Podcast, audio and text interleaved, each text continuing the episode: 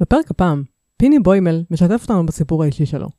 מילד שנולד בגוש עציון למשפחה דתית והחליט לחזור בשאלה בנערותו, דרך איחוד מחודש עם אלוהים מזווית חדשה, באמצעות הפסיכדליה, כעשור לאחר מכן.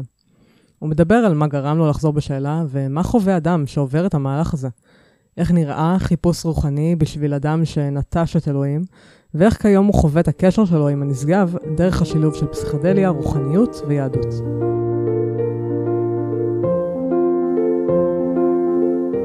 אהלן, מאזינות ומאזינים, ברוכות וברוכים הבאים לפודקאסט האור והצל, מסע של כנות להתעוררות רוחנית. אם אתם מתעניינים ברוחניות, או שאתם חשים שאתם בתהליך התעוררות רוחנית, אתם מוזמנים להצטרף אליי למסע אמיץ ומפוקח של חקירה והתפתחות רוחנית ונפשית. בכל שיחה אנחנו צוללים לעומק החיפוש הרוחני ותהליך ההתעוררות, ושואפים להביא ראייה צלולה וכנה לכל הצדדים שלו, המוארים והאפלים.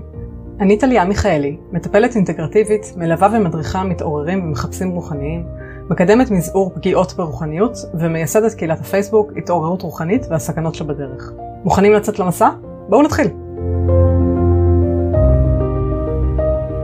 שלום לכולם, שלום פיני. שלום טליה, איזה כיף. ממש כיף. כיף לארח אותך פה, ממש מעניין אותי, השיחה שאנחנו הולכים לעשות ממש מעניינת אותי. אז אוקיי, נגיד עליך כמה מילים? יאללה. שאני אגיד. כן. אה, וואו. טוב, שמי פיני בוימל, בן 31. בהכשרתי אני עובד סוציאלי. מתעסק הרבה בתחום של הנגשה של פסיכדליה, בין אם זה מזעור נזקים, טיפול פסיכדלי, אקטיביזם חברתי סביב שינוי מדיניות של סמים, דברים כאלה. ובכובעי אחר גם מטפל. גם עוד כל מיני השטגס כאלה כמו דתל"ש שזה דתי לשעבר, פסיכונאוט שזה חוקר תודעה, מקוצר קיבה שזה מה שאני גם, כל מיני מקומות כאלה. אני ממש שמח על השיחה שאנחנו הולכים לקיים כי זה, זה גרם לי בכלל עצם ההתכווננות לזה גרמה לי לחשוב על דברים בחיים שלי שהם אולי מהחשובים ביותר. כן. רוחניות, קשר עם אלוהים, עניינים שבין אדם לחברו, מקומות של עזרה הדדית, עזרה לזולת, כל מיני מקומות שכחלק מהסיפור האישי שלי היו משמעותיים במעבר, מ, בהגירה נקרא לזה, מהעולם הדתי לעולם החילוני הרוחני. כן. אני גר בדיוק על קצוות הביצה הפרדס חנאית בבנימינה, וגם מבחינת תפיסת העולם שלי. חבריי מכנים אותי היפים, אני מכנה אותם שאנטי פאקרים בחזרה. ואני אני אפשר להגיד שאני שוחה בביצה הרוחנית הישראלית כבר כמה שנים. כן. ובתור בן אדם שבא עם רקע דתי די מפותח, עם ידע דתי די מפותח, עם היכרות מעמיקה עם מה זה משפחה דתית, קהילה דתית, אתוס דתי. גם את העולם החרדי שהוא צמוד לעולם הדתי שאני גרתי ונולדתי בו מבחינה משפחתית כל הדודים והדודות והסבים והסבתות שלי הם חרדים המשפחה שלי כולם דתיים. איפה נולדת? אני נולדתי בגוש עציון mm-hmm. משפחה עם תשע ילדים אני שמיני וואו כולם וכולן למדו בישיבות ובאולפנות כולם היום דתיים כולם נשואים mm-hmm. נכון לשבוע האחרון אחותי האחרונה שלא שהיא לא אני התחתנה. Mm-hmm. יש לי 30 וכמה אחיינים. וואו, אתה זוכר את השמות של כולם? אני משתמש בנוי בת הזוג שלי להיזכר אבל כן אני אני מגיע מרקע כאילו אפשר לקרוא לזה סופר דוסי אפילו ביחס ליישוב שבו גדלתי אפרת שזה יישוב די ליברלי מתקדם יחסית אז אני בא ממשפחה די יותר דתייה מהשכנים יותר גם פוליטית ימנית מתנחלית עם אג'נדה כזאת. ההורים שלי נולדו בארצות הברית למשפחות uh, חרדיות ועשו עלייה מטעמי uh, uh, אידיאולוגיה mm-hmm. ואחרי כמה שנים של קליטה ב- בירושלים עברו להקים יישובים בגוש עציון. וואו. אז גדלתי במשפחה שבה הדת והפוליטיקה שלובים זה בזה מאוד. כן. כן. וגם המשפחתיות והצורה שבה היא קורית. וואו. ומתי חזרת בשאלה? אז כן זה תהליך של אני חושב שהתחיל בערך בכיתה ח' נגמר בערך בכיתה י"ב. אוקיי מוקדם. Uh, מוקדם כן. Uh, בתור ילד הייתי ילד מאוד מאוד סקרן לעולם החיצון נקרא לזה. גדלתי בלי טלוויזיה אז פירקתי את הספרייה וכשסיימתי את המדפים שהם מותרים לכולם אז התחלתי לעבור למדפים של ה-18 פלוס איפה שקורה דברים מעניינים. ואני חושב שבעיקר קריאה אבל גם בעוד דרכים הייתי מאוד מאוד מאוד סקרן על העולם החיצון. ועדיין גדלתי בתוך איזשהו אתוס שאומר שהדרך שלנו היא הנכונה הדרך היהודית הדרך הימנית הדרך האלוהים נתן לנו את הכל כאילו במובן כזה הייתי באיזשהו אה, פרדוקס בין הסקרנות לעולם החיצון לבין הסיפור שמספרים לי על העולם שאני חי בו. אה, ולקח כמה שנים טובות היו כמה טראומות שהיו משולבות בזה. Mm. בתור נער מתנחל הלכתי מכות עם שוטרים לא מעט בכל מיני בגוש קטיף בהפגנות וכל מיני מקומות כאלה. וואו. מה שבהמשך אובחנתי סביבו כפוסט טראומטי mm. אז היה לי גם שם איזשהו משבר אל מול המשפחה וה נקרא לזה מגזר ששלחו אותי למקום הזה שבו נפגעתי מצד שני גם אל מול המדינה והשוטרים והנציגים שפגעו בי זה היה לי מקום כזה של אה, סוג של שבר אה, שבר באמונה שלי כלפי המערכת שגדלתי בה. כן שרק זה אפשר להיכנס לתוך זה שנים ממש. כן. כבר שנים בזה. וואו. אפשר לעשות על זה שיחות למות כן אבל אוקיי. כן. ממקום של אקטיביזם נקרא לזה פוליטי אידיאולוגי לעבור למקום של חוסר אמון אה, ומשם לחזור וזה בכיתה ט' כן אז לחזור מאירוע כזה לחיי פנימייה בישיבה תיכונית mm-hmm. ולנסות להיות כזה עדיין מעורב ומעורב חברתית כי היה לי מאוד חשוב להיות חברתי אבל מצד שני האמונה שלי גם ב, ביהדות וגם במגזר אה, הדתי לאומי המתנחלי אה, נפגעה קשות כן. הייתי ילד הייתי אוכל בצורה אובססיבית הגעתי למשקל של 150 קילו עד כיתה י"ב ועשיתי קיצור קיבה כמו שאמרתי. וואו.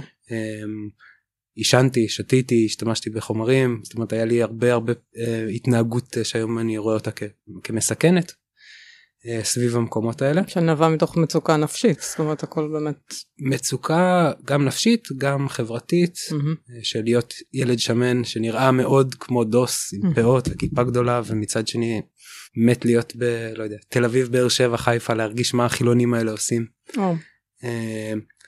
אני גם גדלתי בבית שבו אימא שלי שהיא אפשר להגיד עליה תל, תלמידת חכם או תלמידה חכמה. מלמדת גמרא לנשים והיא מקדמת אה, את הצורה שבה היא תופסת פמיניזם יהודי. ועדיין משפחה מאוד מאוד שמרנית ושבה לימוד תורה הוא ערך מאוד גדול אז אני מכיתה ג' עד כיתה ח' למדתי לבר מצווה כל יום לפני הבית ספר עם אמא שלי ועם אחי התהום. מכיתה ג' ללמוד כן, לבר כן, מצווה. כן. וואו.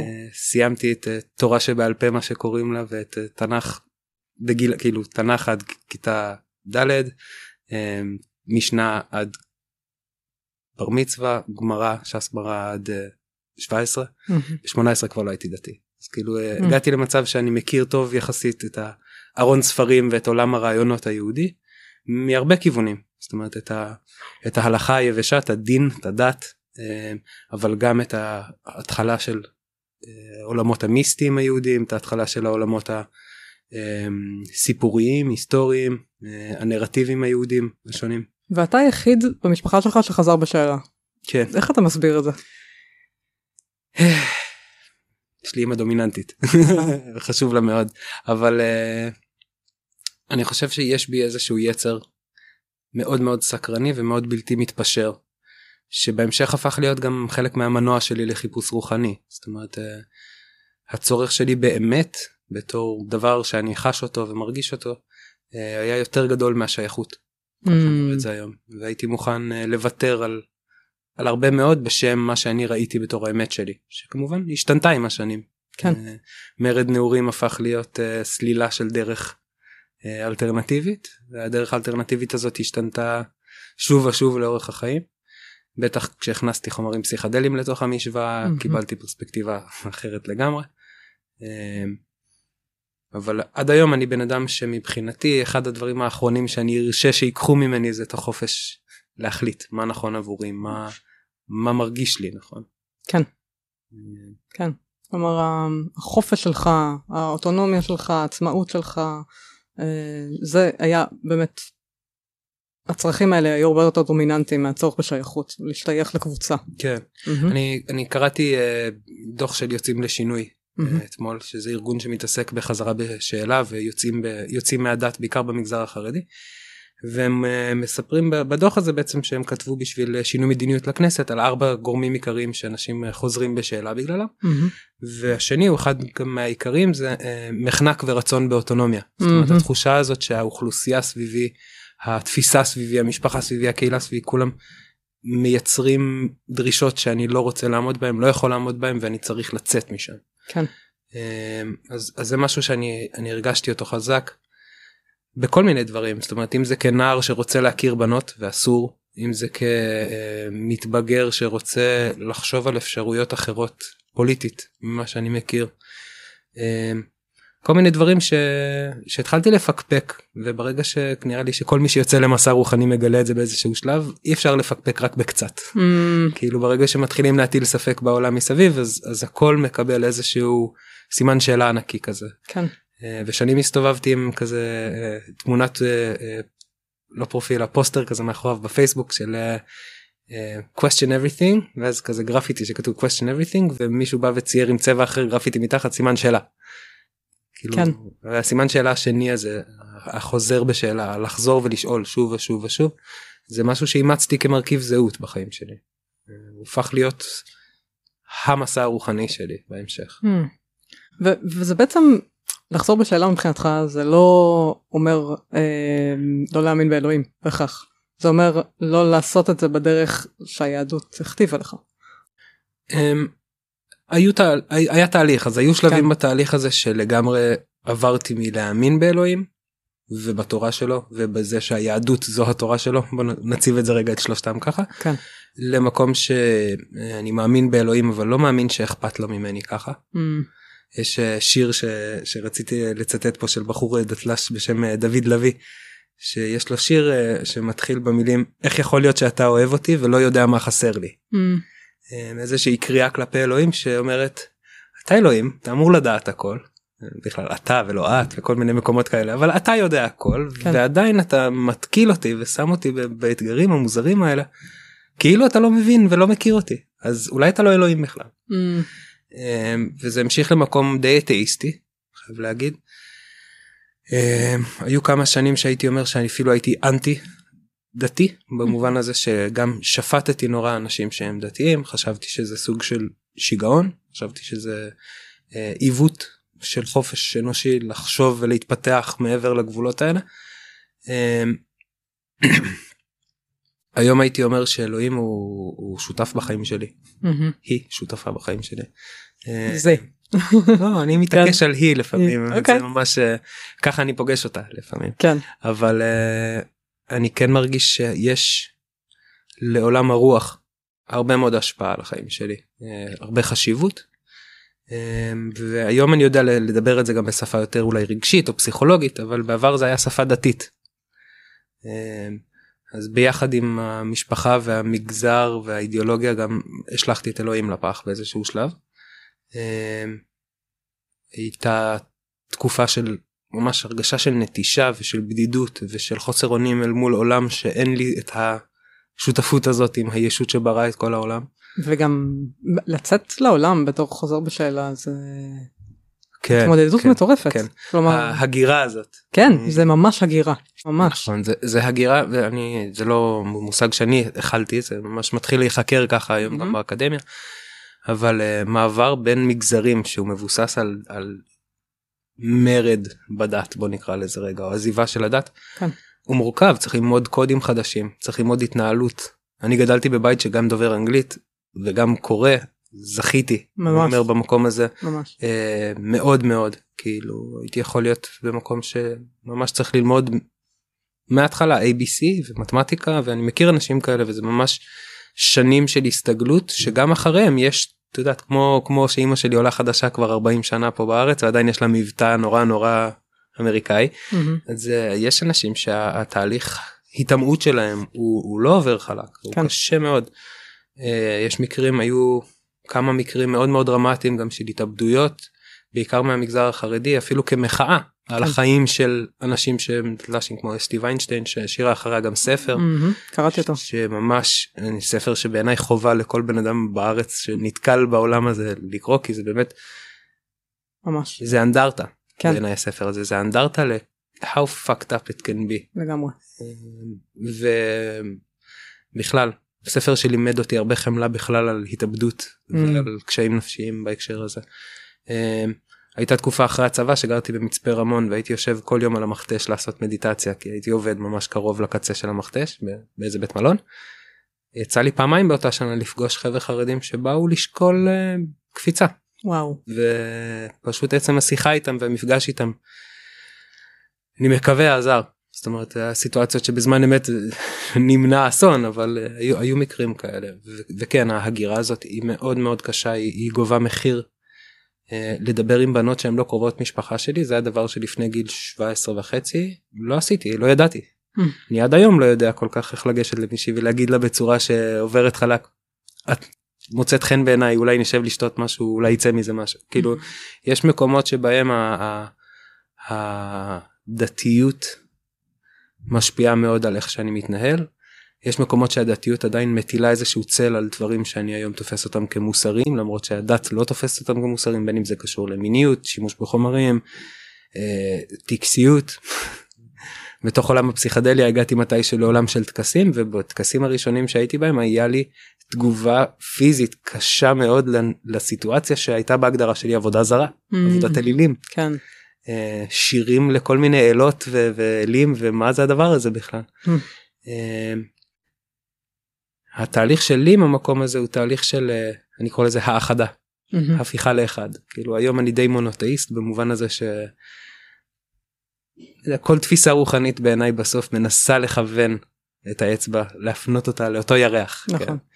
אמ, ואני דווקא הרבה יותר מעוניין במגוון של ביטויים כאלה היום מאשר בצמצום שלהם Mhm. לאיזשהו דמות אחת לאיזושהי דרך אחת. כן. אבל עצם המובן הזה של נגיד אמת סובייקטיבית של תפיסה אישית של אלוהות זה דבר חילוני זה לא דבר דתי. רוחניות אם אנחנו רגע נשים את זה על השולחן זה מושג של חילונים. נכון. לדתיים אין רוחניות יש אמונה ויש כפירה כן. אין אה, לרוב רוב האוכלוסייה הדתית אין את הפריבילגיה הזאת לעסוק במסע רוחני נכון. יש לה חוקים ומי שלא עומד בחוקים האלה עומד בפני סנקציות רוחניות לגמרי. ש... או שהן סנקציות ארציות, כלומר ארציות, מהקהילה, כמובן. ו- מהקהילה, מהחברה, מהמשפחה, מוואטאבר, או שהן סנקציות אה, לכאורה מאלוהים, אלוהים אה, יכעס עליך, אלוהים, אה, אתה לא תגיע לגן עדן וכולי וכולי. דברים כאלה. כן. אה, אני אגיד עוד ציטוט בשם אה, חיים נחמן ביאליק המשורר הידוע שכתב אה, שיר ש... שכולנו מכירים את אה, הכניסיני תחת כנפך. אז הבית הראשון של השיר הזה אומר הכוכבים רימו אותי היה חלום אך גם הוא עבר. עתה אין לי כלום בעולם אין לי דבר. אה, ה- כמו ה- בדידות. המשפט הזה זה בדידות זה זה אפילו מקום של אין לי אפילו את המדרגה הראשונה לטפס ממנה הלאה. אין לי את הבסיס לדרוך עליו שכל כך התרגלתי בין אם זה רגשית בין אם זה מוסרית בין אם זה פשוט אין לי מצפן כן. אין מצפן אין מפה אין זה משבר זהות. כן. זה ממש כן. משבר זהות. זה משבר זהות וזה משבר אה, שכשנכנסתי לעולם הרוחני הבנתי את המחיר שלו. זאת אומרת Mm. הבנתי מה המחיר של להיות עשר שנים בלי רוח. ת- בשביל- תגיד על זה עוד. מה הרגשת שם? אה, אני אם אני מסתכל אפילו רק על הביטויים החיצוניים של התקופה הזאת אה, שהייתה בערך מגיל 17 שלי עד בערך 26 27 אה, ניתוק מהמם. מאוד מאוד מאוד גדול חלקו פוסט טראומטי בהקשר שדיברנו מקודם אבל חלקו גם מקום כזה של אה, ריק של דיכאון של מרחק גדול מאוד ממשמעות. כן. נשארתי עם חור בגודל של אלוהים כן. זאת אומרת זה יש שיר רוסי שאני מאוד אוהב שנגמר במשפט הזה שיש מישהי בתוך השיר הזה שהיא חוקרת את כל הצדדים של עצמה והיא הולכת למיניות היא הולכת לאוכל והולכת לזה וזה ובסוף היא מגלה שהחור בלב שאותו היא ניסה למלא הוא בדיוק בגודל של אלוהים כן. וככה הרגשתי זאת אומרת לא ידעתי לה- להמשיג את זה ובתוך החור הזה היו גם אה, מחסור חוסרים אחרים כמו חוסר בקשר עם המשפחה שלי שהתנתקתי מהם לכמה שנים חוסר במלא חברים שפתאום אין Mm. אה, חוסר אה, ביכולות שלי ביחס לחברים החילונים שלי אה, חוסר בזוגיות שלי ברמה של תקשורת חוסר במיניות שלי ברמה של להרגיש בסדר עם עצמי בכלל. אה, הרבה שנים שמונה תשע שנים של אה, התמכרות קשה טבק וויד ואלכוהול ועוד כל מיני דברים. אה, ש, שאני היום גאה בעצמי ושמח על, על היכולת שלי לראות את הדברים אחרת ולהשתמש בדברים אחרת. אה, אבל היה שם אה, היה שם שבר כן. השבר הזה לא התאחה. הוא לא התאחה עד שלא מצאתי באיזשהו מובן דרך אחרת לחקור את עצמי רוחנית ולהתעסק ברוחניות. ושם אני חושב שכמוני גם הרבה דתל"שים מוצאים את הדרך שלהם בין אם זה דרך אה, קהילות ניו אייג' כאלה ואחרות אם זה הריינבו אם זה מיניות מקודשת אם זה שירה מקודשת אם זה אה, פסיכדליה אם זה טקסים אם זה יוגה כל מיני מקומות כאלה אה, אני חושב שהאחוז של דתל"שים שם הוא גבוה מה, מהיחס שלהם בחברה. כן. כי הם, אה. כן, הם מחפשים את ה... למלא את החור אה, בגודל של אלוהים. כן כן ש, שגם הרבה חילונים ש, שלא היה להם דת מעולם החור הזה קיים אצלם רק שהם הם בכלל אף אחד לא דיבר איתם על, על רוחניות או על, או על אלוהים לפני כן אף פעם נכון. אז כאילו נכון זה מזכיר לי כן. את, ה, את השאלה הפילוסופית הזאת אם עדיף לא לאהוב ולא לדעת את הכאב של הפרידה או לאהוב ולהיפרד. כן. Mm, אה, ואני חושב שזה פרספקטיבה שונה זאת אומרת זה לא Mhm. עניין של עדיפות אבל אני מגיל שלוש עד גיל 16 פיתחתי יכולות פיתחתי שפה פיתחתי כלים פיתחתי ידע שפתאום הוא חסר משמעות. אני Mhm. הולך אני הולך לצבא אני במחלקה שחצי ממנה לא יהודים וחצי ממנה חילונים ו-80% ממה שאני יודע על העולם לא רלוונטי. וואו. אה, זו תחושת תלישות ממש תלוש. כן כן זה תלישות. אה, הייתי הולך ו- ואולי אפילו מח- מחריף את זה ואומר שזה מקום של להיות תלוי בין השמיים לארץ כן. כי הייתי בשמיים וניסיתי לצנוח לאדמה ואיפשהו המצנח נתקע על העץ ואני תלוי שם ומחכה שמשהו יגאל אותי כי אין כבר מי שיגאל אותי. Mm, אה, אז זה, זה היו שנים לא פשוטות אני חושב שמשהו ששינה מאוד מאוד את הצורה שבה אני תופס דברים היו אה, חומרים פסיכדליים כן. והמפגש שלי עם שימוש מיטיב בחומרים כולל קנאביס Mm. אחרי הרבה זמן של להשתמש בחומרים כדי לברוח mm, אה, זכיתי ללמוד איך להשתמש בחומרים האלה כדי להתחבר להתחבר לרוח להתחבר לעצמי. אה, תואר בעבודה סוציאלית בטח לא הזיק למקום של אה, להמשיג מחדש אה, שפה פנימית כן. חדשה כן. אה, להחליף את היצר הטוב באיד ואגו mm, להחליף את ה... לא יודע להחליף כל מיני אה, אה, מרכיבים זהותיים ו- ו- וחלקים ומכניזמים בתוכי ב- ב- בחדשים. אולי גם להבין את עצמך באמת אמ, ממש ממקום אחר. כלומר, אני יודעת שהעיסוק אה, בפסיכולוגיה, בפסיכותרפיה, תרם לי המון המון המון גם להתפתחות הרוחנית שלי. אה, ממש אה, הולך ביחד. זאת אומרת, מבחינתי. כן כן אני אני מזדהה עם זה מאוד אני חושב שבשבילי אני חושב שאת דיברת על זה בכמה הזדמנויות בפודקאסט הזה סביב הנושא של מעקף רוחני. כן. או אני קורא לזה שרירים רוחניים Mm. לפתח שרירים רוחניים זה עבודה פסיכולוגית זה עבודה נכון, רגשית זה נכון. עבודה קוגניטיבית זה עבודה פיזית זה וזה ה-growing up. כאילו, נכון. שכן ווילבר, כן ווילבר מדבר על זה, על ה-growing up. כאילו, כן. זה שם. לגמרי. זה ממש זה ה-growing up הזה זה או embodying spiritual work זאת אומרת כן. להביא את הרוח לתוך החומר ולא לחיות בדואליות של רוח חומר. כן. אה, שעליה מבוססת בכלל התפיסה הרוחנית זאת אומרת תפיסה רוחנית אומרת יש רוח ויש חומר אנחנו הולכים עכשיו לתעדף רוח על פני חומר נכון, אה, לגמרי. זה כזה זה בילט אין בדיכוטומיה הזאת אה, וכשמפרקים את הדיכוטומיה הזאת וזה אני חושב שהדת לא מאוד טובה בלעשות זאת נכון. אומרת בדת אני למדתי מאוד מאוד טוב לקטלג ולשייך כל דבר לאחת הקטגוריות האלה ותמיד לדעת שעדיף רוח מחומר. כן. שמוסרית מצפונית יותר טוב להיות בחומר כל מיני מקומות כאלה. ברוח. ב- כן. ברוח. Mm-hmm. כן. אמ, כן, הדת היא מאוד, היא מאוד דואלית למרות שהיא היא, באסנס שלה היא מנסה לכוון לאחדות, אהבת לרעך כמוך זה מכוון לשם, אבל הפרקטיקה אפס כן, פחות כן. אני, זה גם הפרקטיקה וזה גם אני חושב בתור בן אדם שלמד קצת הלכה וגמרא והדיאלקטיקה וה, הדתית השפה היא מאוד מאוד מאוד קטגוריאלית או דיכוטומית. כן. כל דבר צריך לקבל מקום על מדף מסוים mm.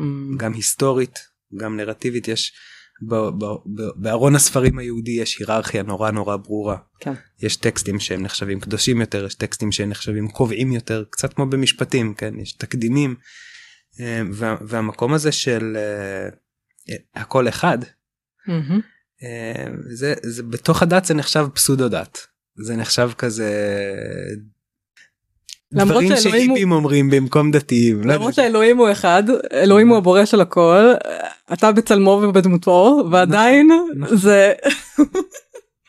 אחד הטקסים הכי חשובים ביהדות, כן. קורה הנה עכשיו ממש מוצאי שבת, נקרא הבדלה. והבדלה זה חגיגה של ההפרדות. ויבדל אלוהים בין החושך ובין האור. כן. כן. המקום הזה שיש חושך ויש אור בכלל.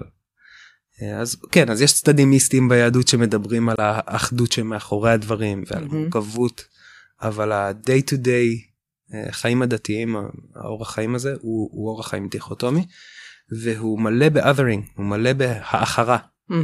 כן. באלף של יש אותנו ויש אותם יש ספרדים ויש אשכנזים יש יהודים יש גויים כן יש חילונים דתיים כן כן יש, חולה, יש, חולה. יש גם סדר אלוהי שבתוכו לכל אחד מהחלקים האלה יש מקום מסוים כן. מקום מסוים לא אומר שלכולם יש את הזכות להתבטא באופן שווה רק שיש להם משבצת שהם צריכים לשבת עליה. Mm-hmm. אז אז כן יש את ה... יש את המקום הזה אני חושב שהדת משתמשת בכמה כלים עיקריים שדורשים דיכוטומיה כמו בושה. כן, בושה, ואשמה. בושה לא מתקיימת באח, באחד. צריך נכון. ממי להתבייש. נכון. אשמה לא מתקיימת באחד, היא דורשת שלוש. זה מה, אני שעשיתי משהו רע למישהו אחר ומישהו אחר שמעורר בי את האשמה הזאת בכלל אומר לא זה עשית את זה וזה לא בסדר. Mm. Uh, המקום הזה שיש יש דין ויש דיין לכל דבר. גם התפיסה של אלוהים, זה שאלוהים הוא מחוצה לי ו- mm-hmm. ואני מרגישה כל הזמן אשמה כלפיו. זה זה קשר זה, זה אינהרנטי בתוך הדת ממש. כן זה זה מבאס בעיניי מאוד כי יש יש חלקים די גדולים ביהדות שלא היו ככה uh-huh. בעבר. Okay. אני אוקיי. חושב שיש בטח בתוך הזרמים המיסטיים היהודיים בין אם זה קבלה בין אם זה חסידות. כן. יש דגש מאוד גדול על החלק אלוה ממעל על החלק האלוהי שבתוכי על המקום שבו אני ואלוהים דומים. שאני אמור להיות אלוהים אמור להיות מודל בשבילי. Mm-hmm. אה, וזה ב, אני חושב בנרטיבים היהודים העדכניים יחסית שגם מכניסים פוליטיקה וגם מכניסים דת וגם מכניסים היסטוריה וגם מכניסים איזשהו דרישה זהותית מהפרט אין הרבה מקום לתת לאדם להרגיש שהוא אלוהים כי כן. חס ושלום הוא יחליט לעשות כל מיני דברים שהם אלוהים הרי אמר לנו לא לעשות אותם. Mm-hmm. ההלכה אני חושב מפחדת מאוד מאחדות. כן.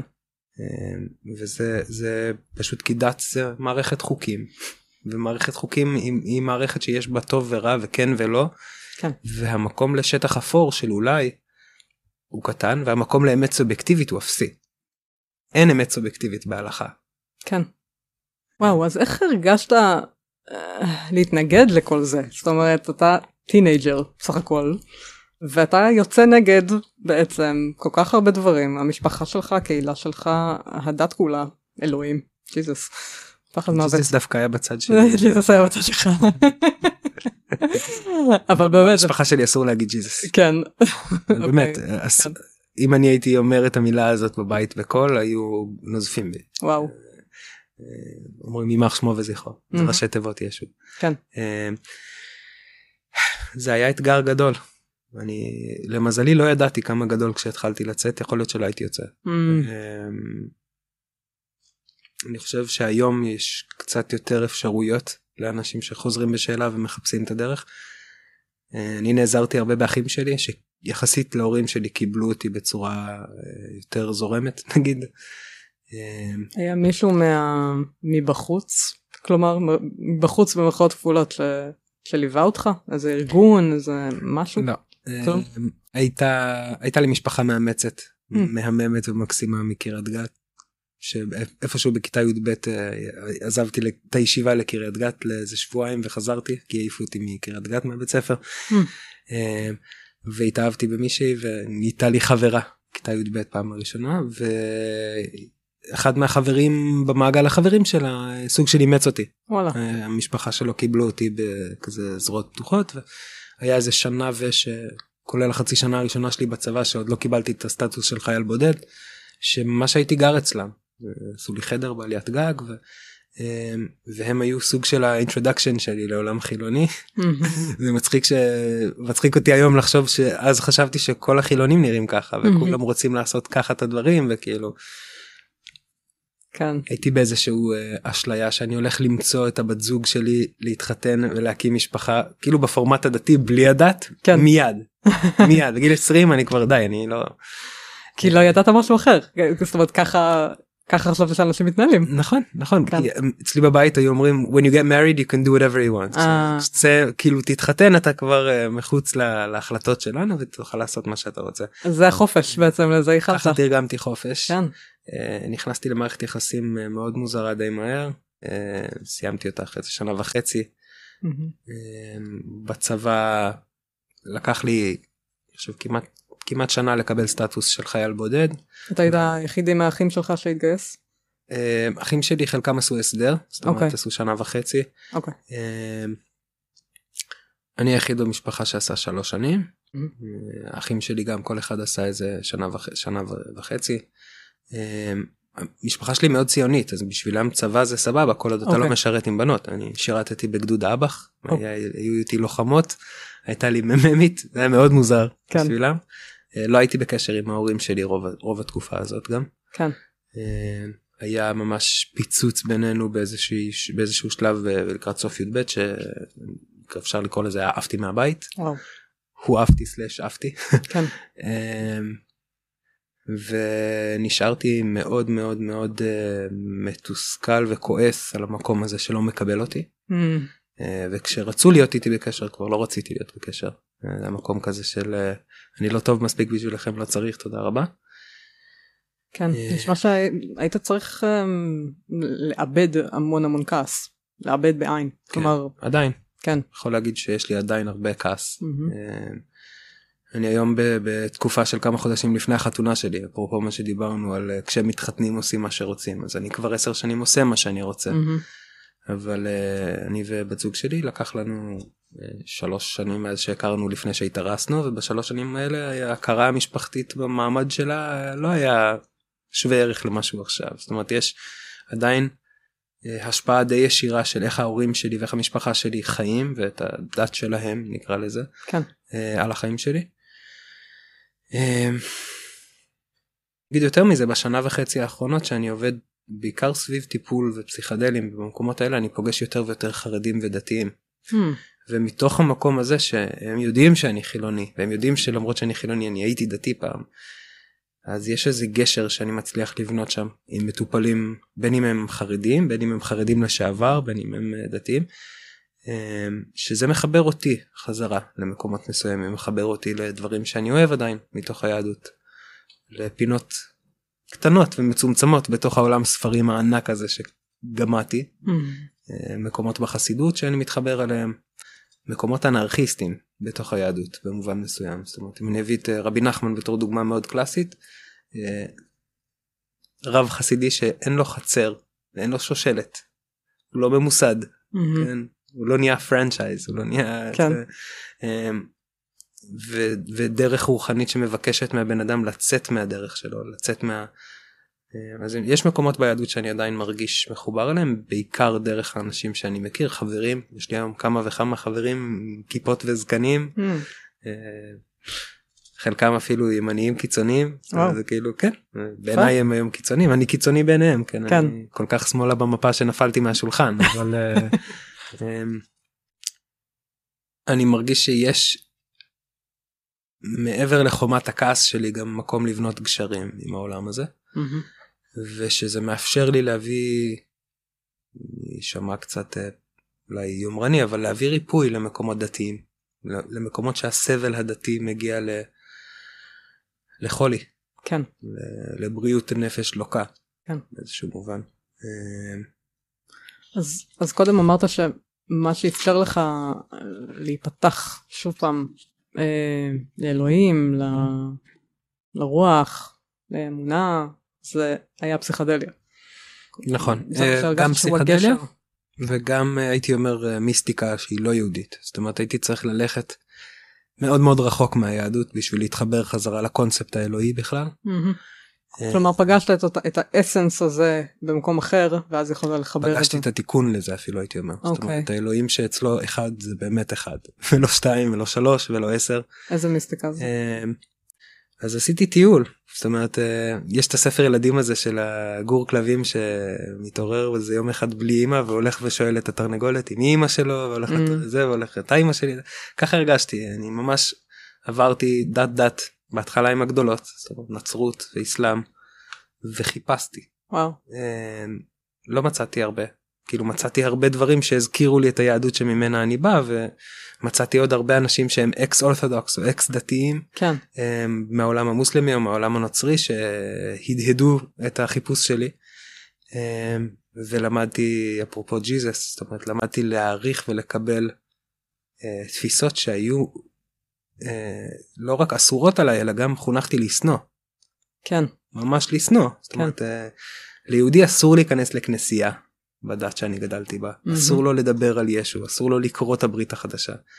עשיתי את הדברים האלה ופתאום אמרתי וואל אוקיי זה לא הכל ממש יושב איתי בול אבל זה זה נחמד. יש פה אהבה יש פה חיבור יש פה תמיכה יש פה עזרה לזולת יש פה כל מיני דברים שאני כן וגם כל פעם שעושים את זה אני יודעת שאחד הדברים שהכי קשים לחוזרים בשאלה זה הפעם הראשונה שהם לא שומרים שבת למשל. כן. או כן. זה תמיד סיפור גדול. אז אז כן הפעם הראשונה שנכנסת לכנסייה. וואו. הייתי בספרד עם האקסיט שלי. אה, עשינו איזה סיור באיזה כפר קטן ליד ברצלונה והיה שם כנסייה ענקית והיא הייתה היא מבית חילוני אבל כזה עם זיקה מסורתית כזאת חלשה אבל מחוברת ליהדות. אמרתי בוא ניכנס נראה את הבניין המטורף הזה מה מה יש בפנים כאילו זה בחינם. Mm-hmm. היא נכנסה ראתה דמות של אה, מישהו צלוב על הקיר וכזה הזדעזעה וברחה החוצה ואני ישבתי שם עשיתי מדיטציה איזה שעה וואו.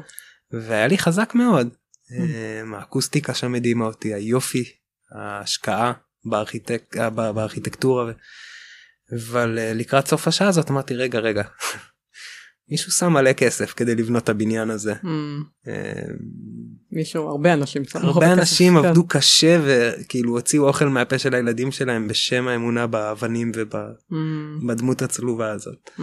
אז היה לי איזה מקום אנרכיסטי כזה שכזה מאוד התנגד לדת מאורגנת.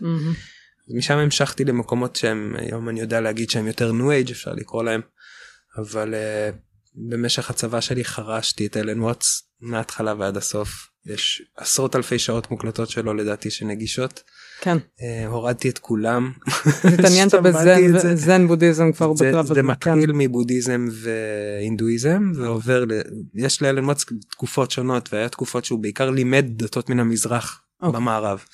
אז סקירה על מה זה בודהיזם ואז סקירה על מה זה הינדואיזם ואז סקירה על מה הקשר ביניהם ואז סקירה על איך זן בודהיזם נולד. Mm-hmm. סדרות אחרי סדרות של אה, הרצאות. אמ, נכנסתי לתרגולים של מדיטציות נכנסתי לתרגולים רוחניים אמ, שקשורים בנשימה ביוגה היה כל מיני כאלה ביקורים. אמ, בהמשך מצאתי את רמדס שהפך להיות סוג של פשוט מודל לחיקוי שלי כי הנה עוד יהודי שדובר יהודית אמריקאית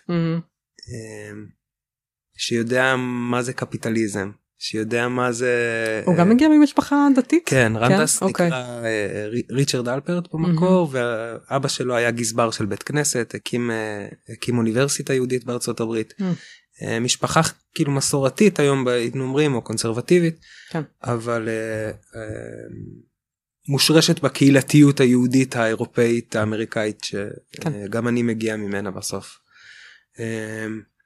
ובשבילי לשמוע אותו ושוב ההקלטות היה בעיקר כאילו זה דברים שהייתי שומע אותם על הדרך אבל שומע באובססיביות תוך כדי עבודה תוך כדי נסיעה תוך כדי.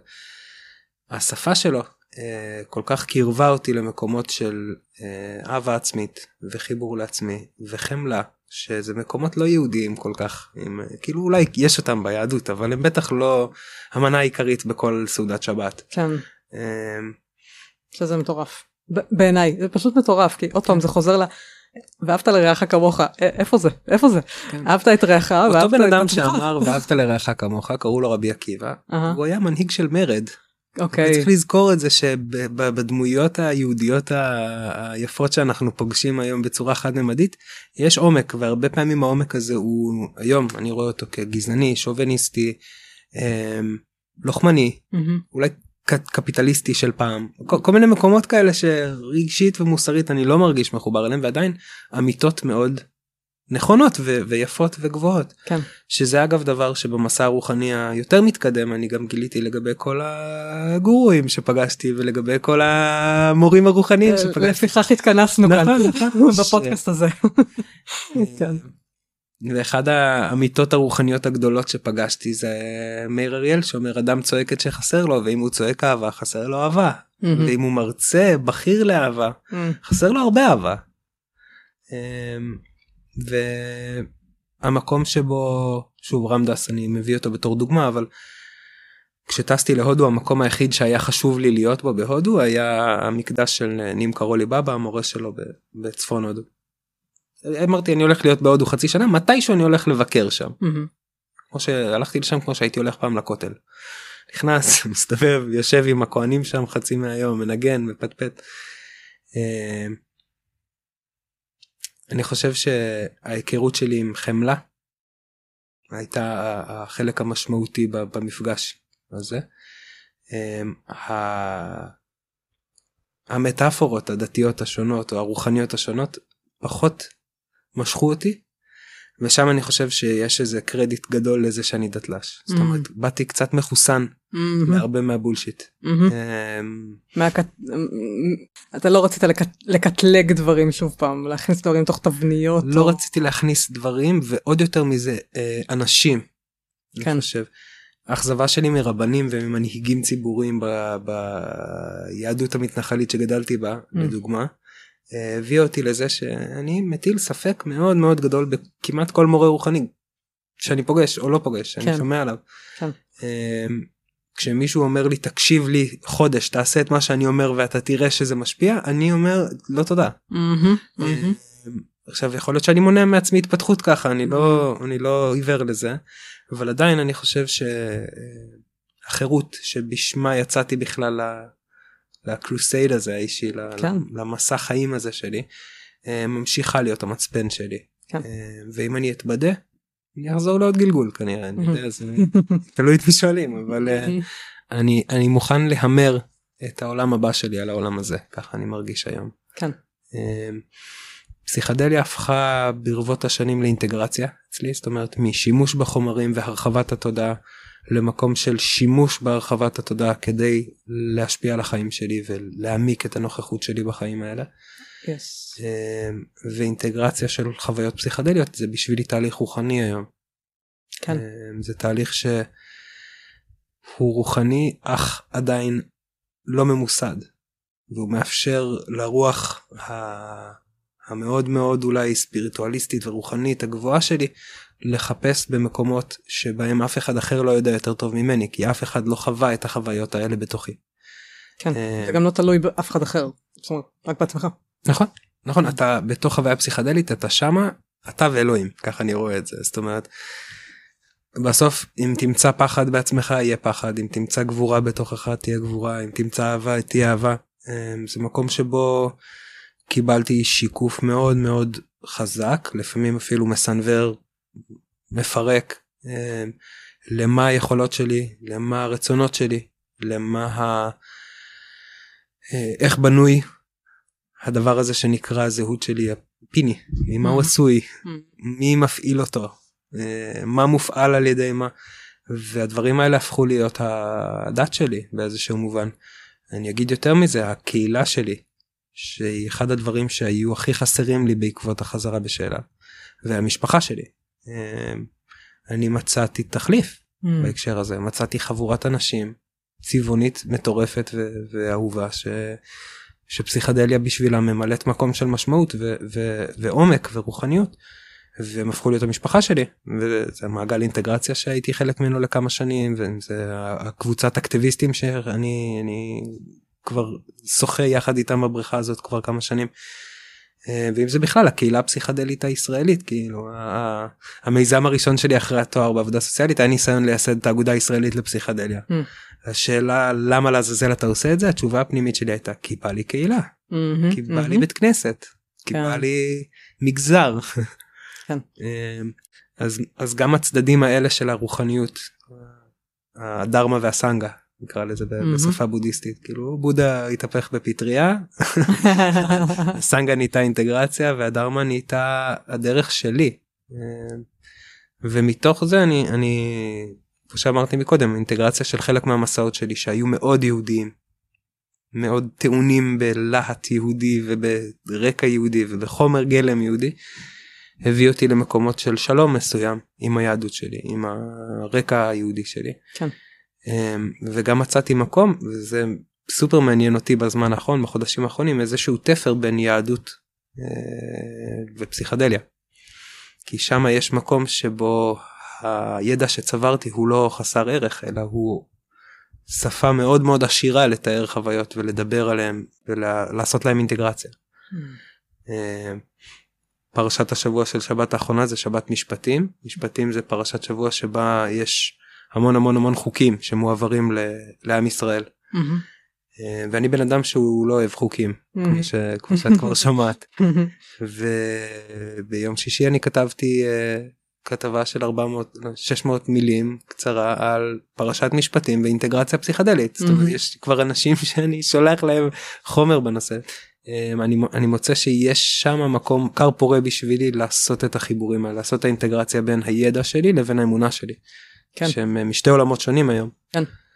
כן באופן כללי אתה גם דמות בולטת בעולם של הפסיכדליה אבל גם עצם זה שאתה הרקע הזה שאתה מביא על היהדות והעיסוק שלך בפסיכדליה כבר הרבה שנים אה, והעומק שנכנסת אה, לשם האינטגרציה הזאת שאתה עושה בין שני העולמות האלה היא מאוד ייחודית. כלומר אין אין אני לא מכיר אף אחד שעושה את זה. אני מכיר עוד כמה אוקיי okay. אני חושב שאני הכי פחות דתי זאת אומרת אני אני לא מוכן לוותר על הזהות החילונית הפוסט מודרניסטית שלי המטה מודרניסטית שלי. אמ, ועדיין אני משתמש בשפה היהודית כדי לעזור לנגיד מטופלים שאני עושה איתם אינטגרציה והם חוו חוויות פסיכדליות יהודיות מובהקות סנה בוער mm-hmm. אוקיי? אני מבין קצת יותר כשבן אדם אומר לי סנה בוער מאשר בן אדם שלא למד את הרקע הזה ומכיר אותו כן. אז כאילו אני, אני רואה את זה היום יותר ככלי. פעם ראיתי את זה כאיזשהו מטרה אחרי זה ראיתי את זה בתור בזבוז היום אני רואה את זה בתור איזשהו כלי. וואו. את, ה, את התורה הזאת. ממש מסקרן אותי מה אתה מרגיש כלפי אנשים שחווים חוויות uh, רוחניות uh, בזמן שימוש בפסיכדלים וגם קנאביס ואז חוזרים בתשובה. זאת אומרת, יש מלא אנשים בהודו שחוזרים בתשובה אחר כך אני, גם, גם בארץ. אותו, אותו טריפ ששלח אותי להיות עובד סוציאלי פסיכדלי כמו שקוראים לאתר שלי היום שלח חבר מאוד טוב שלי לחזור בתשובה ולהתחתן. אמ, אנחנו עדיין חברים טובים. כן. אז אני אני אומר אני אגיד את זה בשתי רמות ברמה הכללית אחרי חוויה פסיכדלית לשנות את כל החיים שלך זה לאו דווקא רעיון טוב. זאת אומרת. יש יתרון אני חושב גדול בלהרגיש את הדברים להתבשל איתם להמתין שון אה, לייקוב חבר שלי שהוא גם אה, מתעסק במזעור נזקים אוהב להגיד אם זה נכון עכשיו זה יהיה נכון בעוד שבועיים mm-hmm. וזה חוק די טוב אני חושב בהקשר הזה נכון. מצד שני. לחזור בתשובה כמו לחזור בשאלה זה תהליך אישי זה לא תופעה חברתית זה גם כאילו קורה הרבה אבל כשבן אדם חוזר בתשובה זאת אומרת מקבל על עצמו עולם ערכים ואמונות ומושגים והתנהלות מסוימת והוא עושה את זה כבחירה שמטיבה איתו או איתה. אני בעד. Mm-hmm, כן. אמ, אם זה מבוסס על חוויה אישית עמוקה שקשורה בעולם הרוח עוד יותר. כן. נשמע לי סיבה הרבה יותר טובה לחזור בתשובה מאשר התחלתי להגיד קדיש על אבא שלי כל יום בשבעה ואז הרב משך אותי והמשכתי להיכנס לזה. Mm-hmm.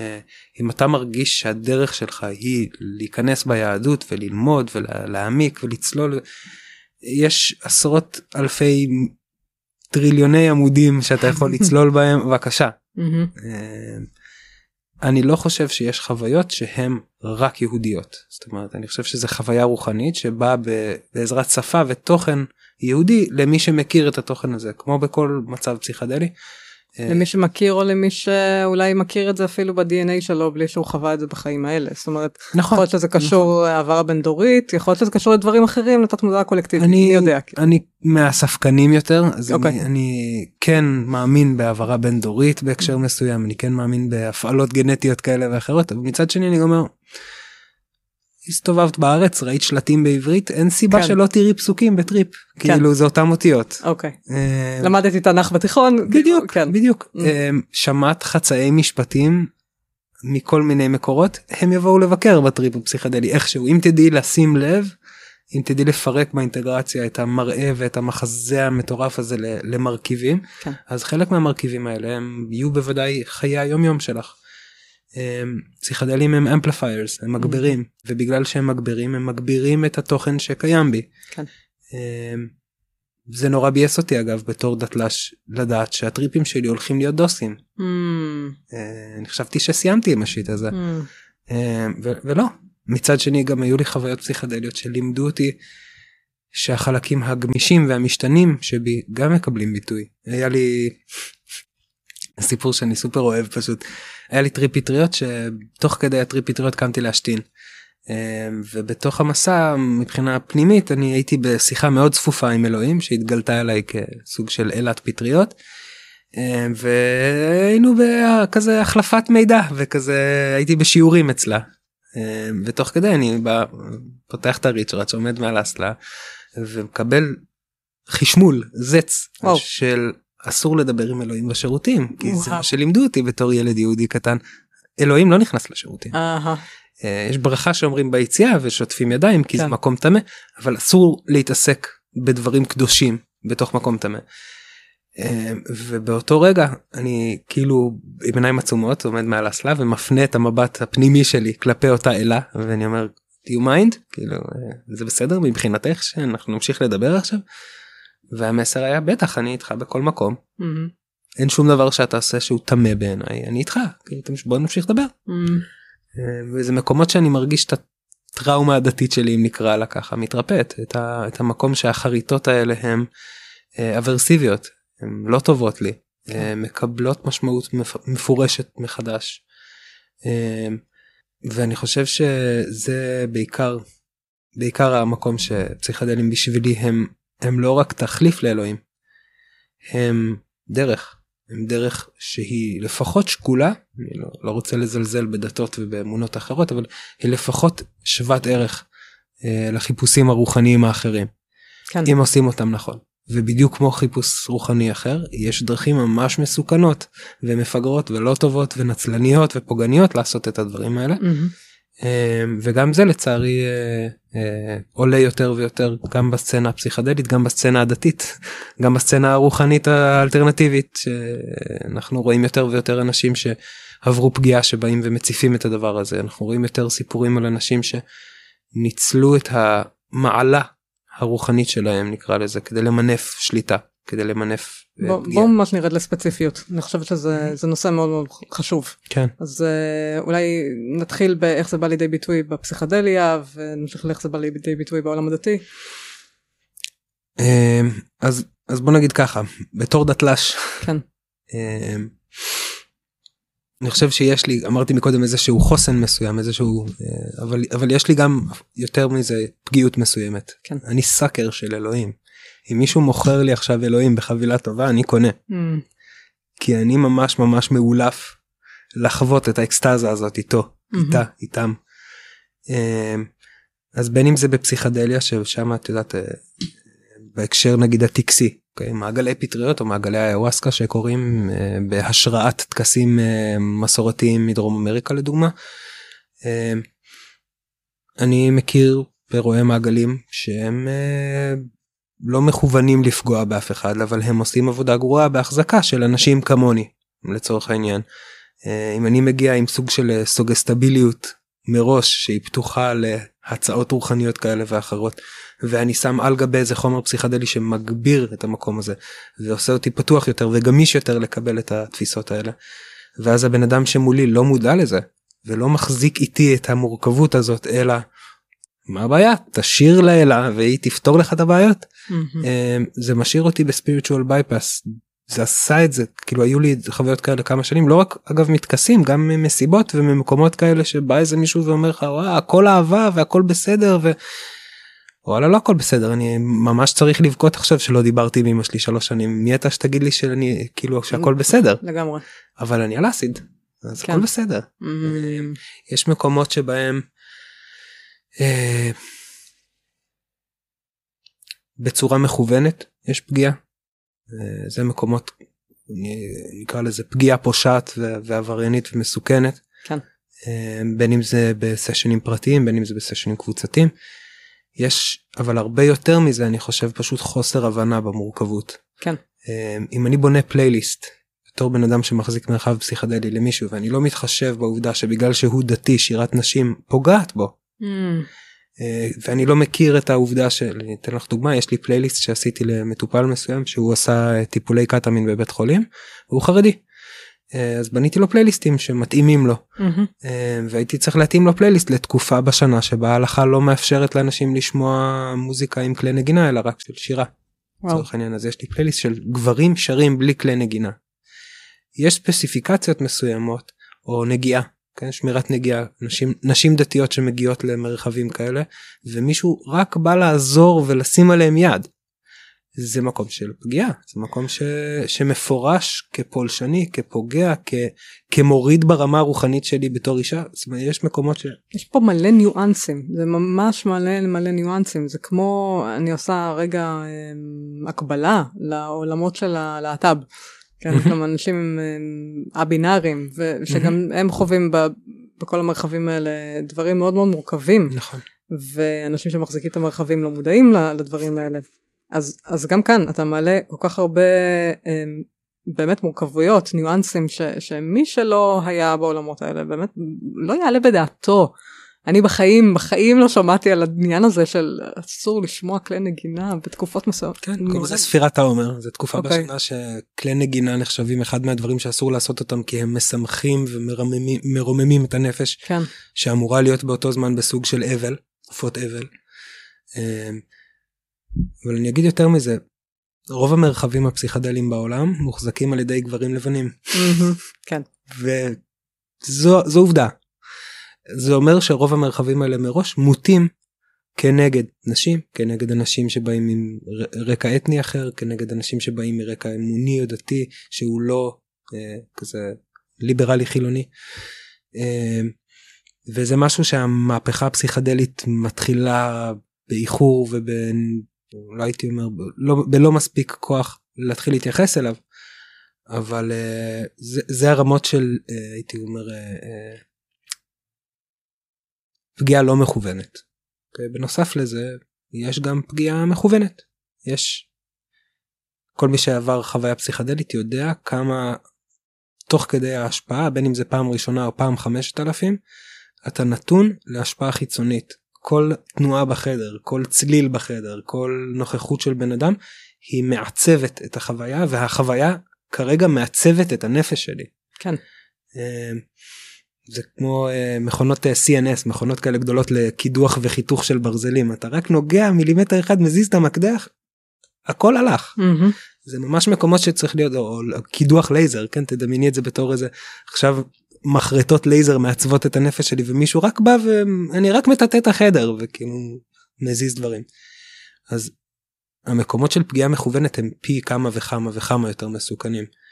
מקומות של ניצול מיני הם מקומות של ניצול כלכלי שהיו פרשיות כאלה ואחרות גם בארץ גם בארצות הברית כן.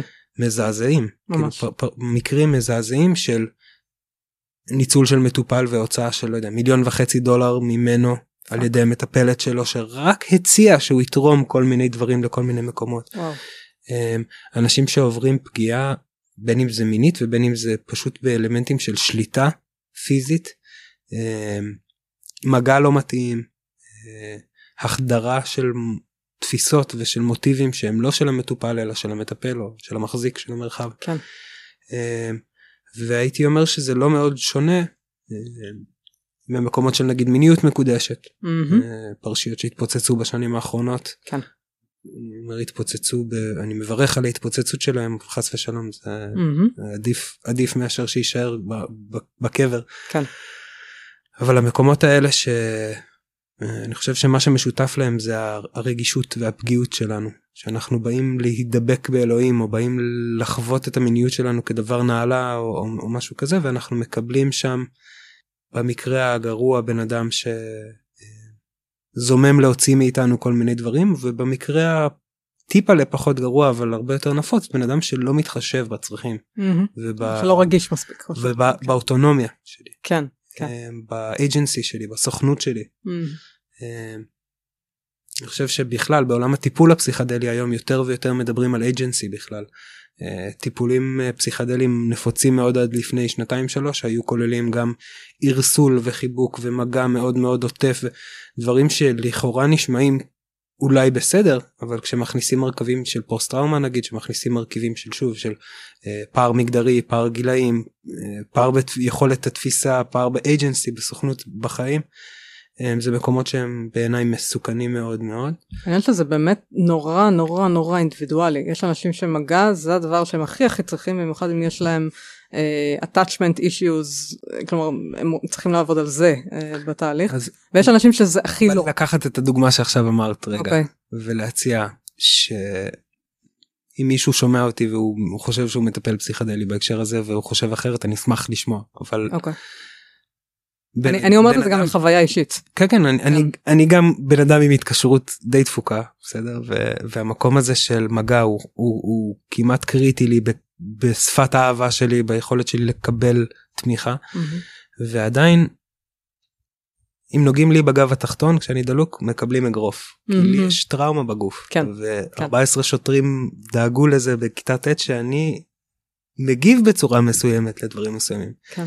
אז בן אדם יכול בקלות ממש לעבור מהכתף שלי לגב התחתון שלי ולהעביר אותי ממקום של תמיכה למקום של הפעלה ו- וטראומטיזציה מחדש. כן. אמ, ואני אגיד סביב הנושא הזה של התקשרות, בן אדם עם התקשרות כזו לא צריך מגע חיצוני, הוא צריך אישור למגע. זאת אומרת כשאני נוגע בעצמי, כשאני מחבק את עצמי בתמיכה של בן אדם אחר, זה מלמד התקשרות בטוחה הרבה יותר מאשר יש מישהו שרואה אותי ומחזיק אותי. כי אני תמיד עם עצמי. אוקיי. ואם אני למדתי שאין לי אמון, Mm. אוקיי, בבן אדם אחר שיתמוך בי, ועל ידי זה גם שאני לא יכול לסמוך על עצמי, אז כשאני, אני יכול להגיד לך במצבים שאני ראיתי שבן אדם כזה, לצורך העניין שמבקש מגע בצורה ישירה אפילו תחת השפעה פסיכדלית. אני יכול לשים עליו את היד בדיוק איפה שהוא מבקש, אבל כמה אני אשאר שם זה שאלה. Mm-hmm. ואני מאלה שמחזיקים בעובדה שאם ברגע שאני יכול לקחת את היד שלו עם היד שלי ולשים את היד שלו בדיוק באותו מקום שהוא ביקש ממני לשים את היד שלי ולהגיד לו אני פה לידך איתך בתוך הדבר הזה אבל תראה איזה יפה אתה מחזיק את עצמך. אני חושב שזה אה, מבחינה טיפולית אפילו זה זה זה מטרה שהיא יותר נעלה יותר חזקה יותר גבוהה מאשר בוא תקבל את התמיכה שלי. אה, אני חושבת שיש לזה רבדים עמוקים. כלומר זה לא זה לא שחור לבן בעיניי. אני חושבת שזה אה, תוך כדי חוויה כזאת עוד פעם אני מדברת אני מדברת על עצמי כן? כשהיו לי כמה סשנים בטיפול וטיפולים שלא כללו מגע הם, היו פחות אה, אבל זה, זה מעבר למגע אתה יודע מה? זה הרבה הרבה יותר הקשר ביני לבין המטפל. בדיוק. הם, בוא נגיד כשהקשר היה מאוד קרוב אז וכן וכן התאפשר שם מגע שהוא uh, מאוד תומך אז אחר כך חוויתי משהו באמת משתנה במקום של החוויית ביטחון שלי גם מול עצמי וגם בכלל. כן. Um... אני זכיתי נגיד לעבור סשן uh, יחד עם בת הזוג שלי והיא הייתה זאת שנתנה את המגע בתוך מקום כזה זאת אומרת מה שאת אומרת על קשר אני חושב שהוא מאוד מאוד חשוב כן. בהקשר הזה זה הכי חשוב בעיניי ו... ואם אני מחזיר את זה רגע למרחבים שעליהם דיברנו בין אם זה הפסיכדלים בין אם זה של המיניות בין אם זה של מקומות אחרים. אין רמת קשר עמוקה כשזה מטפל אחד על 20 איש בסדנה בטוח בטח שלא כשיש שני מחזיקי מרחב ו-20 איש עכשיו דלוקים בוודאי שאין את הקשר הזה גם אם אנשים חושבים שיש את הקשר הזה אין אותו. נכון. אמ, ובטח ובטח כשאנחנו מדברים על מרחבים שהם בדרך כלל חד פעמיים. כן. הם לא במסגרת של קשר ארוך תומך אמיתי שמייצר אמון וביסוס של התמיכה הזאת ואז כל דבר שקורה שם הוא עוד יותר פולשני עוד יותר אה, נתון בספק עוד יותר צריך לשאול עליו כמה וכמה פעמים אם זה נכון לעשות. אה, אני גם אגיד שבמסגרת המסע הרוחני שלי אה, אם אפשר להגיד אה, התשובה שלי לעצמי היא שאף אחד לא יודע כלום. כן כן. ואם אף אחד לא יודע כלום אז כשאני דלוק אולי עוד יותר אף אחד לא יודע כלום. Mm-hmm. ובטח שהבן אדם הזה שלא חווה את החיים שלי ועכשיו לא חווה אפילו את הטריפ שלי לא יכול אפילו לנחש בצורה מושכלת מה עובר עליי. לגמרי. זה באמת משהו שחשוב לציין שגם אני בתוך המקום הזה אני חוויתי שיש לי אייג'נסי כי זה גם היה מאוד מדובר שאם אני רוצה מגע אני מבקשת אותו כל עוד אני לא, לא מבקשת אז לא קורה כלום. וקורה רק מה שנכון לי שיקרה רק מה שאני מבקשת שיקרה המטפל לא בא ופשוט נוגע בי כי כן. הוא רוצה לגעת בי כאילו זה לא כי הוא חושב שזה נכון או מה שזה לא יהיה. בעבודה סוציאלית אומרים שאנחנו מתחילים איפה שהלקוח אני חושב שזה משהו שנחרט לי סופר חזק בהקשר הטיפולי בכלל כן. ואני מעדיף 100 פעמים לעשות התקדמות קטנה ואיטית עם בן אדם איפה שהוא נמצא מאשר פעם אחת לזרוק אותו קדימה. כן. אה, המסע המסע שלנו הוא לא מהר. לגמרי. הוא איטי. וזה כן. בסדר. יש, יש ביטוי כזה לאט לאט נגיע במהרה. כן, כלומר כן, כן. אנחנו מגיעים אנחנו מתקדמים הכי מהר כשאנחנו הולכים לאט. נכון. כי כש, כשמבססים צעד צעד את התהליך אז, אז זה קורה יפה. Mm-hmm. אחד המשפטים הכי נפוצים שאנשים אומרים אחרי טריפ פסיכדלי זה וואו זה כמו עשר שנים בטיפול פסיכולוגי שעברתי. כן אז אם לא היית עובר את העשר שנים טיפול פסיכולוגי הזה הטריפ הזה לא היה שם אותך איפה שאתה היום. נכון. זה בוודאות. אמ, אפשר אני חושב ללמוד המון המון המון על החוויית העצמי ועל החוויית חיים הפנימית שלי ממסע פסיכדלי. להניח שמה שלמדתי הוא נכון לגבי מישהו אחר בעיניי זה עוול למה זה פסיכדליה. זה עוול למקום שבו העצמי האישי שלי מקבל ביטוי ואני פשוט מכיל אותו על מישהו אחר כאילו כאילו אין לו כזה. כן, כן, זה כן. קצת פה לנסות לחנות למישהו בחניה כשהאוטו שלו שם. האוטו שלו שם אל תחנה שם. לגמרי. לגמרי. כן שזה באמת זה מאוד מתקשר לכל מה ש... למסע חיים שלך של החופש והאותנטיות והאוטונומיה והביטוי העצמי והחיפוש המתמיד הזה אחרי אחרי הקול הפנימי שהוא כן שהוא ייחודי כי, כי יש רק אה, אחד כמוך בעולם. נכון, נכון. אומנם יש לי אח תאום, אנחנו מאוד שונים, וזו הוכחה ניצחת בשבילי שיש רק אחד כמוני. כן. יש אחד מכל אחד מאיתנו. כן. אמ, ובשונה מאולי היררכיות כאלה ואחרות שאני הכרתי וגם החזקתי בהם שנים רבות מהחיים שלי, היום העובדה שאני יוניק, שאני יוצא דופן ויחיד, בקומבינציה שאני, אה, לא אומר שאני יותר או פחות מאף אחד אחר. לגמרי. וש... אנשים שאני חושב שהם יותר דומים לי או פחות דומים לי זה גם סוג של איזה הטיה. אמ, לקחתי את המשפט של רמדס we're all just walking each other home מאוד mm. חזק. כן. כולנו הולכים בחושך.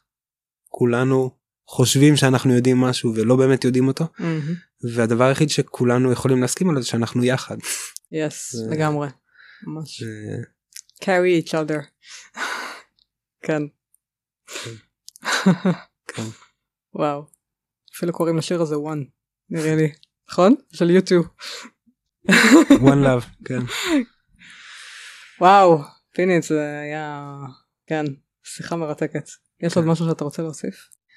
אמ, אני חושב שאני רוצה להוסיף עוד איזה אזהרונת מסוימת אמ, וגם אני מבסס את האזהרה הזאת על התפיסה האישית שלי ועל החיים האישיים שלי ואני חס ושלום לא מתכוון אה, לפגוע באף אחד בזה אבל למי ששומע דבר כמו שהדברים שאני אומר והוא דתל"ש או דתל"שית בתהליך היציאה מהדת. אמ, אני חושב שזה חשוב לי להזכיר שוב שאנחנו עושים את הדבר הזה בשביל כל החיים. זאת אומרת אנחנו עושים עכשיו צעדים דרסטיים אולי שאנחנו עושים אותם כדי להעניק לעצמנו חיים שלמים של טוב.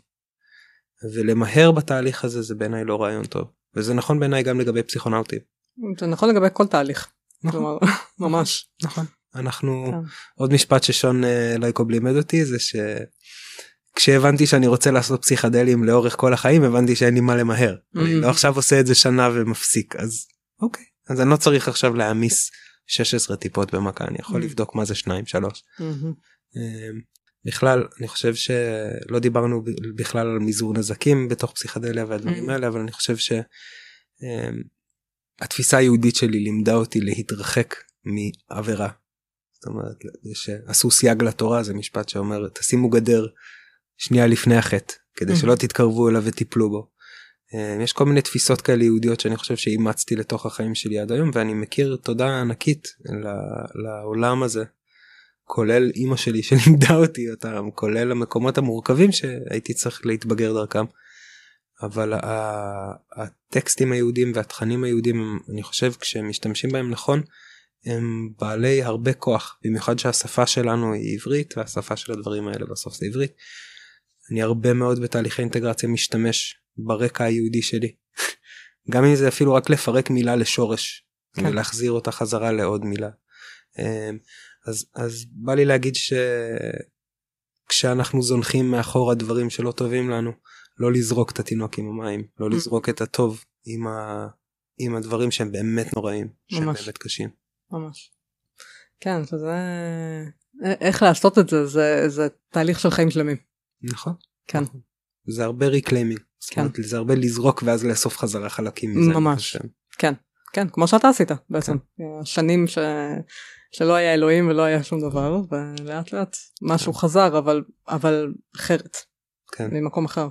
זה, אמר, ציינתי את זה מקודם, אבל אני חושב שאם אני מסכם היום את כל התפיסה הרוחנית שלי, וגם את כל התפיסה הפסיכדלית שלי וגם את כל התפיסה הטיפולית שלי. זה מקום של אה, שורש בעברית של בית חטא ריש של בחירה. Mm-hmm. אה, פעם הייתי אומר אה, זה בריחה או התחברות זה אותו שורש. אה, אם אני עכשיו בורח ממשהו בעזרת השחטה הזאת או שאני מתחבר לעצמי בעזרת השחטה הזאת mm-hmm. האם אני אה, בורח מהתמודדות עם היום יום שלי על ידי זה שאני פוגש את אלוהים או שאני מתחבר ליום יום שלי כי אלוהים נמצא שם. והבחירה שזה גם אותו שורש כמו לברוח ולהתחבר. אה, מדהים. היא, היא מה שמשמעותית שם. כן. ואני מאחל לכולנו להגדיל עוד ועוד ועוד בחירה במקום הזה. אה, אם אתם מרגישים שאתם בורחים לאלוהים אולי הוא לא אלוהים. Mm-hmm. אולי זה פשוט הבריחה. Mm-hmm. כן. Mm, וואו. מילים חזקות לסיום. כן. תודה רבה. וואי, תודה לך על ההזדמנות הזאת ובכלל על, ה, על ההתבוננות הביקורתית והמעמיקה שאת מביאה כי זה, זה מאפשר לי לשים את המילים האלה בכלל על השולחן. זה כיף. זה כיף, כן. כיף שבאת, כיף, אה, כן, אני ממש שמחתי, באמת, על אה, להביא את הפרספקטיבה שלך על הדברים, כי באמת עוד לא יצא לי לדבר פה עם אנשים שהיו עמוק בדת וכן, כן. וחזרו בשאלה והפרספקטיבה שלהם על כל זה. אז. כן. אני חושבת שזה אני חושבת שזה חשוב מאוד מאוד מאוד לדבר על הדברים האלה. כן. כי יש המון אנשים uh, שנמצאים במקומות האלה נכון. והמון שואלים אנשים, אנשים ששואלים שאלות. ו...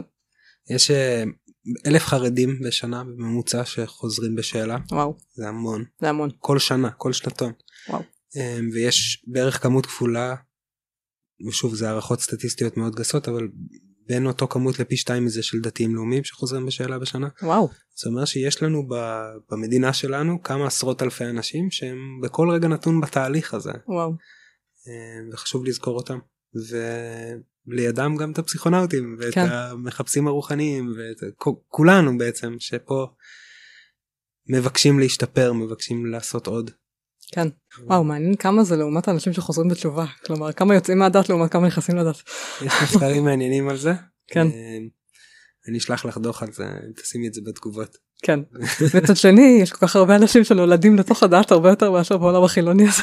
כן, יש כתבה ב-2018 שאומרת שהמגזר החרדי מצליח לשמור על המספרים שלו.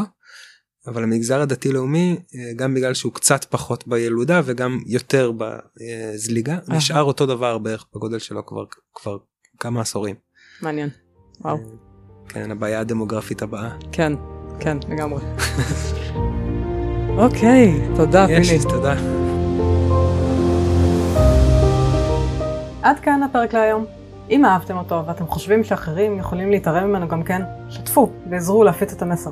מידע רלוונטי לפרק הזה תוכלו למצוא באתר הפודקאסט טליאמיכאלי.com, בו תוכלו גם להירשם לקבוצת הוואטסאפ השקטה ולקבל תזכורת בכל פעם שעולה פרק חדש. אתם מוזמנים להמשיך את הדיון על הנושאים שעלו בפרק הזה בקהילת הפייסבוק התעוררות רוחנית והסכנות שבדרך. ומעבר כל זה, ממש ממש אשמח לקבל את הפידבק שלכם. אם יתחשק לכם, לכתוב לי מה אהבתם, את מי תרצו לשמוע בפרקים הבאים, או כל דבר אחר שתרצו לשתף איתי, ניתן לעשות זאת באתר הפודקאסט או לכתוב לי בפייסבוק. איזה כיף שהייתם פה, ונשתמע בפרק הבא.